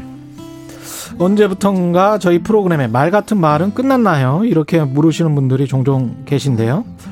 말이 많은 이 시대에 어떤 말을 해야 할지 생각하게 해준 그런 프로그램이었습니다. 말 같은 말. 그 말 같은 말이 책으로 돌아왔다고 합니다. 강원국의 어른답게 말합니다의 저자 강원국 교수님 나와 계십니다. 안녕히 계세요. 어른이 아니고 어른답게죠. 예, 어른, 어른이라고 했죠, 제가. 예. 어른이라고 했습니까? 이게 원래 예. 최강 시사 중간에 나갔습니다. 말 같은 말이. 그쵸. 그 다음에 옛날에 경제쇼 하실 때. 경제쇼 할 때도 나왔어요. 끝나고 나왔죠. 바로 예. 이어서. 아니, 근데 이렇게 듣고 있으면 강홍규 교수님 그 음성도 굉장히 부드럽고 그래서 그게 마음이 차분해지고 좋더라고요, 저는. 아주 좋았죠. 예. 반응도 좋았고. 예. 이거 가지고 이제 하세요 또 어른답게 말합니다 이거 가지고 예 방송은 지금 끝난 지가 좀 됐죠 그 올해 지금 4월 초에 끝났고요. 시작은 음, 작년 2월부터 했으니까요. 1년 좀 넘게 1년 전. 했고요. 어떠셨습니까? 그리고 이게 주에 세 개씩 썼거든요. 음. 어, 주에 세 개씩이니까 거의 60주를 했으니까 음. 180 곡지를 썼죠. 그렇죠. 아 근데 네. 미천이 다 떨어져 가지고 네. 사실 이제 별 쓸말이 더 없었고 아니 그래도 한 번 더 해줘도 돼요. 이게 막 지나가는 거기 때문에 음성은 이렇게 지나가는 거잖아요. 막 시끄럽게 정치인들 이야기하다가 막 어떨 때는 말도 안 되는 이야기 막 많이 하잖아요. 근데 그런 그 아비규환 같은 그런 정치판들의 이야기를 듣다가 이 말 같은 말을 들으면 좀 좋잖아요. 사람이 시끄러운 시장통에 있다가 예. 잠시 이렇게 숲속에 들어온 것 같은 마치 산사에 들어간 것 같은. 예. 예. 그 반응도 아주 좋았습니다. 예. 그 반응도 좋았고 음. 이걸 어떻게 책으로 묶어서 내면 좋겠다는 의견도 많았고요. 음. 그 당시에는 어디 강의 가면 어, 말 같은 말 잘 듣고 있습니다. 많이 들었거든요. 그렇죠. 요즘에 이제 끝나고 나니까 이제 그 좀 서운하더라고요. 음. 그 프로그램을 끝내신 거는 그 새로운 말이 없어서 이런 이런 건가요? 예, 계속 하자고는 했었는데 예. 저더 이상 이제 쓸 말이 없어서 예. 원래 한 1년 정도 생각했거든요. 예. 1년 좀 넘었죠. 그래서 이게 어른답게 말합니다라는 이 책은 결국은 그런 말 같은 말에 나왔던 내용들을 다시 모으신 겁니까? 음, 아니 거기에 이제 더 쓴 내용도 많이 포함이 많이 됐고요. 포함돼 있고. 원래 이제 이거를 뭐 책을 내려고 했던 건 아니었는데 예. 음, 뭐 KBS에서 제안도 하고 음. 어, 반응도 좋았고 그래서 그렇습니다. 예, 예. 책으로 냈고 예. 지금 뭐 벌써 한 괜찮아요? 몇 주밖에 안 됐는데 예. 2만 5천 부를 찍었으니까 예. 와. 그래도 강력들이 그 사이에 엄청 있었는데. 그렇죠? 예. 원래 이게 진행 방송하는 도중에 나가면 더 좋다고 하더라고요. 음. 예, 끝나고 나갔는데 대단하네요. 예, 2만 5천 부면 뭐 출판 시장 아시는 분들은 잘 아시겠지만 천부, 이천 부만 나가도 괜찮은데. 지금 뭐 거의 조국의 시간을 좀 향해서 좀 쫓아가고 예. 있지 않는가. 이건 좀 오반데. 조국, 예. 조국, 어, 저도 원국이거든요. 예, 아, 같은 그러시군요. 나라국이거든요. 예. 예. 아, 욕 먹겠다 이 말은. 아니 근데 제가 이 책의 뭐랄까요 앞에 그 줄거리 그 요, 요약본 그 다음에 목차 이 정도만 봤는데 좋은 내용들이 어른답게 존중하고 존중하고 존중받습니다. 이 이런 이 목차 있지 않습니까? 음. 이 목차가 되게 좋더라고요. 그뭐 묵차는 그 출판사에서 잘을 저기 이게 윤색을 한 거고요. 음. 어른답게 말합니다도 뭐 제가 제안한 제목은 아닙니다. 근데 예. 요즘에 워낙 어른이 화두래요. 예. 어, 출판 시장에서. 음. 그러니까 이제 왜 그런가 했더니 과거에 이제 우리는 어른 하면은 뭔지 뭔가 이렇게 경험에서 나오는 통찰력도 있고 또 아래를 품는 이렇게 포용력도 있고 그래서 이 우리 보통 우리 윗세대 분들이 어른이 말하는데 어디 감히 그래서 이제 우리는 어른 말씀을 잘 들었잖아요. 그렇죠. 근데 네. 요즘 올수록 이제 그런 어른의 권위 음. 예, 이런 것들이 좀 흔들리는 경향이 있고 그럴 수밖에 없는 게 워낙 변화가 빠르다 보니까 음. 우리 때는 아버님 말씀 들으면 성공했어요. 그렇죠. 아, 예. 근데 요즘에는 과연 그 부모님 말씀 들어서 어, 이 다가올 시대에 성공할 수 있는가 음. 그런 부분도 있고 예전에는 뭐 우리 할아버지는 집을 직접 지으셨고 아버님은 닭도 직접 잡으셨고 그러거든요. 이제 예. 그래서 어른들한테 배웠죠 우리들은. 그랬죠. 근데 지금은 우리 아랫세대들이 더 똑똑해요. 더 많이 알고. 그러니까 그렇습니다. 어른의 예. 말을 그렇게 그 권위가 없어졌다고 그럴까? 음. 그런 부분이 좀 있죠. 그 다음에 이제 자꾸 말을 많이 하고 강요하려고 하면 이제 바로 꼰대가 되니까. 그러니까 어른답게 말하는. 거하고 꼰대처럼 말하는 거하고는 엄청나게 큰 차이가 있을 것 같습니다. 그러니까 이제 나이를 먹었다고 어른이 아니고 어른다워야 되는데 예. 어른다움은 없고 어른 행세만 하려고. 아, 어른다움은 없고 어른 행세만 내가 하려고. 어른이다. 이 어른 행세만 하려고 그럴 때 아래 직원들이 꼰대 이렇게 규정을 하죠. 그러면 우리가 어른답게 말하려면 책에는 이제 많이 나왔을 것 같은 책에는 뭐 73가지의 말하는 팁이 있다고 하는데 몇 가지만 소개를 해 주십시오.